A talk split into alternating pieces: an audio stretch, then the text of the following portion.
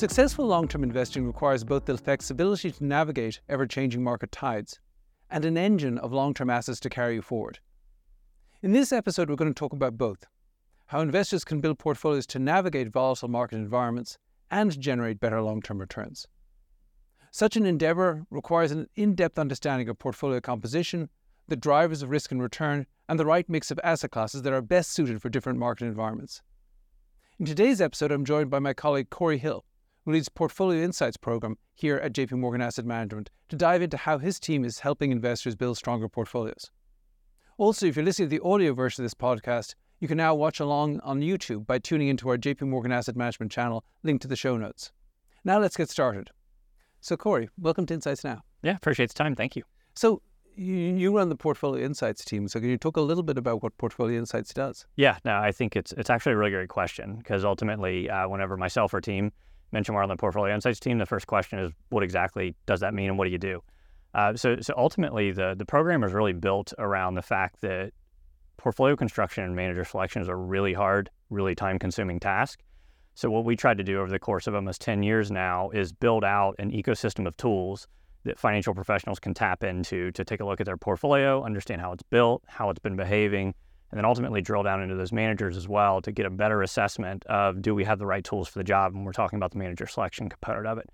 So, that's really kind of the analytical piece that we've been working on over the course of the last 10 years or so. More recently, we've also got our team as well. So, we've got a team of eight individuals here in the US uh, we're also building out the program in Asia as well as in Europe.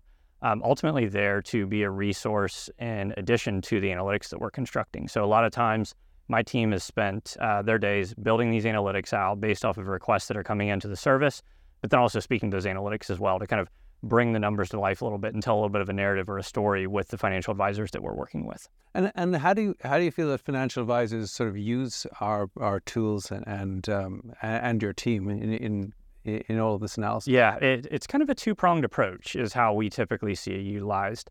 Uh, the financial advisors that we work with use it really frequently. So um, that could be quarterly updates that we'll, we'll provide to them or refresh the analytics, just take a quick look through, talk about what's changed in the markets and maybe some opportunities or some things to think about avoiding. Um, so that's really kind of the, the back end work that we'll find a lot of financial advisors utilizing. Uh, where it, it, it has a, a, second purpose, if you will, is taking that and actually sitting down with uh, individual investors or end clients. Um, so our digital platform, where our tools are available on our website, those are actually end client approved, which means that financial advisors can run the analytics and then present the findings to those end clients as well, which goes a long way in terms of just explaining any portfolio adjustments, manager changes, things like that that they're making there's all sorts of great charts and graphs that kind of bring that to life to show why they're making those changes ultimately. Mm-hmm. Interesting. And when we do this analysis, are we looking at people's investment goals or their tax exposure, or other things like that? Yeah, so so taxes are, are a little bit nuanced for us. Uh, what we've realized is that it's extremely personal. Mm-hmm. Um, so that's an area where we really kind of leverage the touch base with a, a tax expert yeah. um, in that front. But what we do, and this is part of the the submission process, if you will, of submitting a portfolio to us to have analyzed, is to sit down and say, okay, what are the goals and objectives of this mm-hmm. thing? Is is income the outcome that you're striving for? Is there a volatility target? What's the time horizon look like? What sort of return objectives are you looking for? Uh, because that can really help us curate the analytics that we're creating and then ultimately curate the conversation that we're having with the client as well. And so, so I think, which you know, the the investor has to have a conversation with the financial advisors and and figure out, okay, what is it we're trying to achieve here, and you need to know that information about what what the investor is really trying to achieve with this portfolio in order to actually analyze whether this portfolio is built for the job. Precisely. Yes, that's uh, a, a, great kind of benign question. Is like, what's a good value manager? Um, and, and, the answer becomes really complex because a value manager for you may be great, but it may not be great for me. So there's all sorts of these little personalized aspects that need to be woven in to the output that we create as well as the conversation. It's, you know, it, it, you know, I was having a conversation with somebody earlier on today, and it, it, it really emphasized the importance of that financial advice in really working with an investor to truly figure out what is it that they want their money to do for them, um, and you know, and what it takes for them to achieve their goals, but also be able to sleep at night. Yeah, absolutely. Um, so let's let's turn to. I mean, one of the advantages of what you do is you get to see a lot of portfolios. We do, um, and and how people are actually allocating their money. So so, um, you know, as as a strategist, of course, I'm I'm very interested in how what are people doing right now. I mean, relative to you know a traditional 60 equity, 40 fixed income portfolio. How are people allocated relative to that? Yeah, so you're absolutely right. The the program as a whole runs close to about 130,000 analyses a year, and that's working with almost 14,000 different financial professionals. So um, we do have a good pulse in terms of kind of how Uh, we're that's seeing, a. That is what we call a sufficient sample. It size. is, yes, uh, yes. It's it's a, uh statistically significant sample size for Mhm. sure. Um, eh, so we do get a good kind of ebb and flow of what's going on in portfolios. Um, and if you were to take a 60-40 now and just kind of say where is it sitting today, thankfully it's it's actually really close to a 60-40 risk Mhm. profile. Uh, what we found, and I think this is kind of a byproduct of what we've seen over the last year to 18 months, is the equity component of a portfolio is a little bit underweight, that 60-40. So it's kind of sitting closer to like a, about a 57% equity portfolio. So there's maybe been a little bit of risk that's been kind of taken off the table on that equity side as we've seen a lot of volatility um, and a lot of dissonance in both the equity and the fixed income markets over the course of last year. And and so fixed income is that a little bit above 40, or are you leaving some room for cash there? Yep. So we actually bucket cash in part of that Oh, fixed income as well. So um, All right, so between cash and fixed income, you're a little bit over the 40, and equities a little bit under the 60. And, and maybe that makes a lot of sense given the much higher yields available today. It does. And it brings up a really good point as well that I want to stress because um, the 60 40 today looking like a 60 40, that hasn't always been the case. hmm Um, so, in addition to what we're doing in terms of creating the analytics and having conversations with clients, is really trying to suss out different concepts around portfolio construction that, that clients ultimately should be aware of. Um, so, it's a little bit of a case study example of this. The, the team and I sat down and we actually built a 60 40 and said, you know what, we're going to set it and forget it and let that thing go for 10 years. So, we went back to 2013, built a 60 40, and then didn't touch it all along the way. And if you look at that today, it's actually sitting in an 80 20 risk profile. So that's the really interesting, and I would almost argue even concerning thing around kind of that set it and forget it mentality is as time horizon kind of gets tightened up with clients getting closer to when they're going to need that capital, the set it and forget it method can really actually increase the risk profile over time, which is very juxtaposed. So, so the good news is you've had a pretty good return, set of returns. The bad news is you're now way overweight risk as Exactly. you head into into retirement. That's that's why you've got to you know that's why analytics are, are, are so important to just keep track of not just where you are but but where you've been moving over time. Mhm. Now you said that you use cash you know cash and fixed income you sort of broadly think about as the, as part of the forty year, but how has cash itself specifically been doing in terms of inflows and outflows into portfolios recently? Yeah, it's it's one of the pieces of the portfolio that's probably changed the most over the last, I would call it almost two years. So industry norm is kind of having about a two percent cash allocation in your your general investment portfolio just to kind of deal with any sort of little liquidity things that may come about. Um, what we're seeing in terms of the cash component of a portfolio now, it's actually sitting at close to eight percent. Wow. Um, so what we've seen over the course of all of the dissonance that occurred last year with equities and fixed income being down and volatility continuing, a lot of that has been taken out of the markets and actually sat over on the sidelines in cash.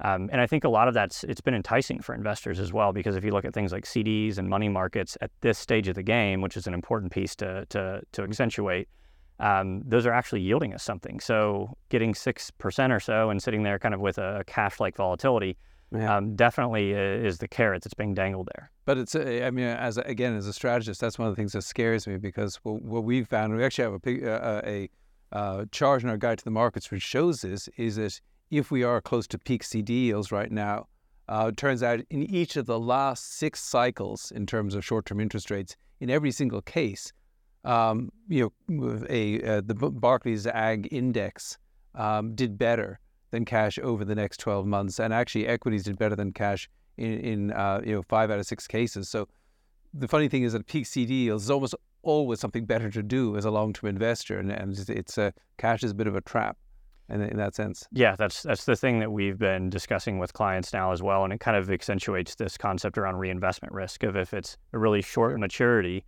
you're gonna have to figure out what to do with that whenever that thing matures, versus getting a longer maturity profile with bonds and things of that nature, getting a similar yield but for a much longer time. And we have seen those rates crest. I, I often hear people say, "Well, I just want to wait for the markets to settle down." The problem is the markets tend to settle up, and so by the time by the time you actually want to take advantage of Yep, a lot of the th- opportunities left. today is, is is gone.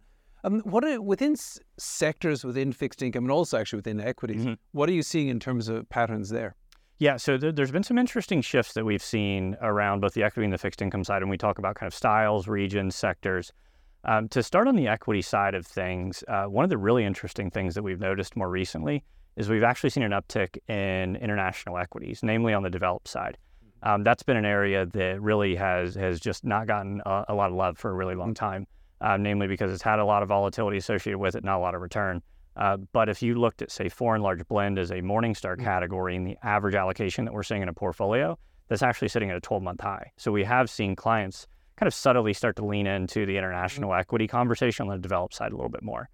Um, the other interesting piece that we've seen is around styles. So, in terms of kind of constructing a portfolio, you start with that level one asset class that I kind of think is buckets that you need to fill. Mm-hmm. So, how much growth, how much value, how much international do we want? And then you go about filling those buckets by determining the managers that you're going to yeah. utilize. So, in doing that, uh, a lot of times what you'll utilize through that methodology is finding certain things that fit into a, a style category. Uh, so we've actually seen large cap value as a style have an overweight relative to large cap growth as a style or category. But the way that we actually look through is through an underlying holdings mm-hmm. look through. So we kind of say we don't really want to pay too much attention to how these things are categorized. We want to look at the underlying equities that these things are. And what's really interesting is about a 200 basis point or 2% overweight in value from a category perspective has resulted in almost an 8% overweight in growth whenever you look at the underlying holdings. So to your to your earlier point, that's exactly why these sorts of diagnostics exist is to try and suss out those things that may be these implicit biases that you wouldn't have noticed otherwise.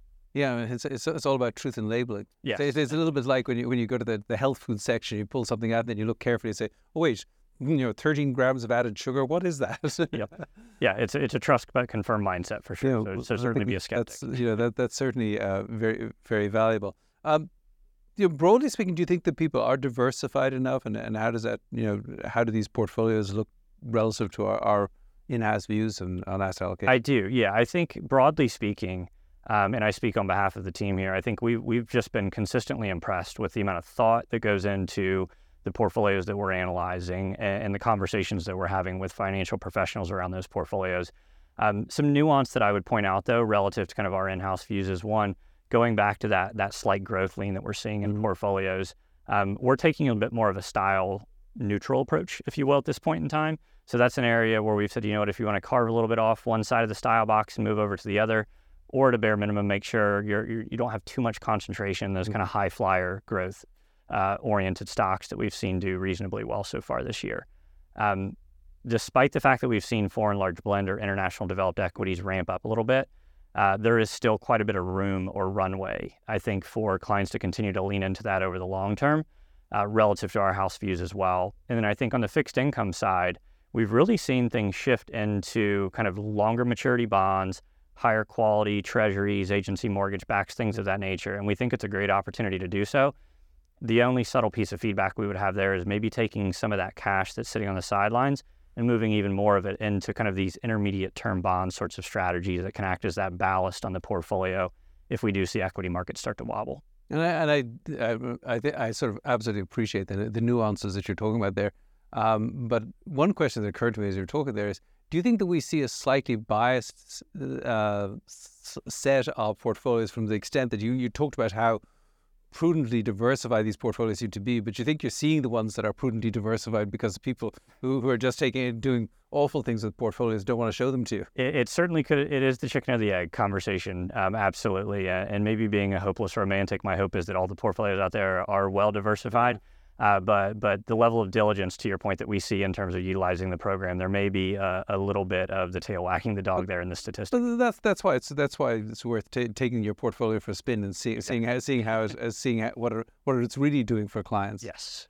Um, so I know one of the things that our team in Market Insights has been involved with uh, with your team is the whole issue of scenario analysis. Can you talk a little bit about that? Yeah, so this has been uh, what I would kind of self grade is an, an, awesome partnership that we've developed between the Market Insights team and the Portfolio Insights team um, of trying to kind of really sit down and thematically understand questions, concerns, things like that that we're hearing in a lot of conversations that, that we're engaging with clients on.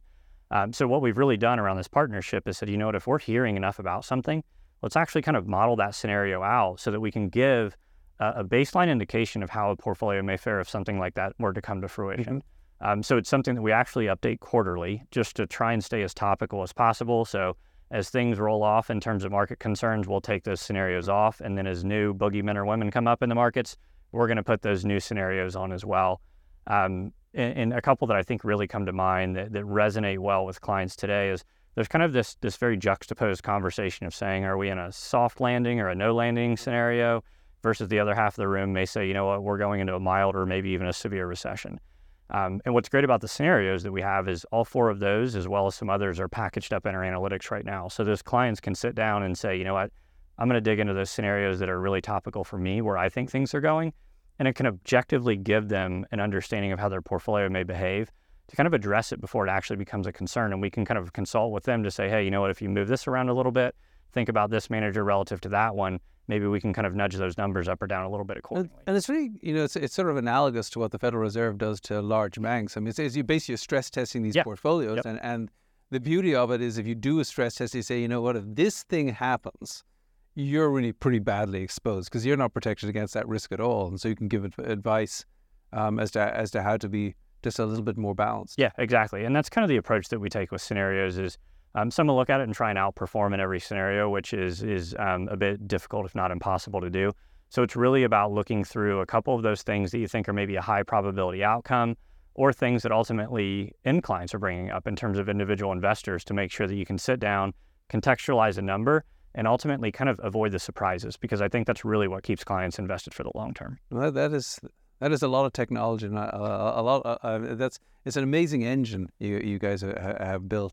Um, can you tell me a little bit about how, how our listeners could could uh, access these tools and this information? Yeah, absolutely. So um, again, the budding partnership that we have between the mm-hmm. programs, um, all of you have been great to kind of weave some of our stats and and trends into things like on the minds of investors and whatnot. So um, you'll probably continue to see some of those things butt up as as the topics uh, warrant.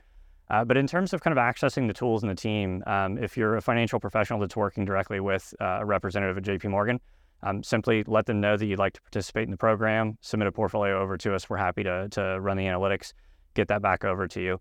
Um, for those that, that want to take a little bit more of kind of the, the do it yourself fashion, um, our tools are actually on our website as well. So if you're a financial professional, you can log into our website. There's a little banner along the top that says tools. That's our ecosystem there where you can kind of jump in and run investment comparisons or portfolio analyses.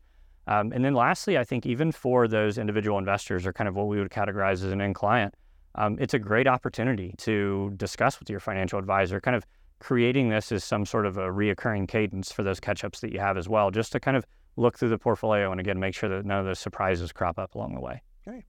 Listen, Corey, and thank you for your insights. Appreciate the time. And thank you all for listening. Our next episode of Insights Now will be our last one for the season and the year and I'll be discussing the economic and market outlook as investors navigate a complex investing environment going into 2024. To all our viewers and listeners, thank you for tuning in today and speak with you soon. This content is intended for information only based on assumptions and current market conditions and are subject to change. No warranty of accuracy is given. This content does not contain sufficient information to support investment decisions. It is not to be construed as research, legal, regulatory, tax, accounting, or investment advice. Investments involve risks. Investors should seek professional advice or make an independent evaluation before investing. The value of investments and the income from them may fluctuate, including loss of capital. Past performance and yield are not indicative of current or future results. Forecasts and estimates may or may not come to pass. JP Morgan Asset Management is the asset management business of JP Morgan Chase & Company and its affiliates worldwide.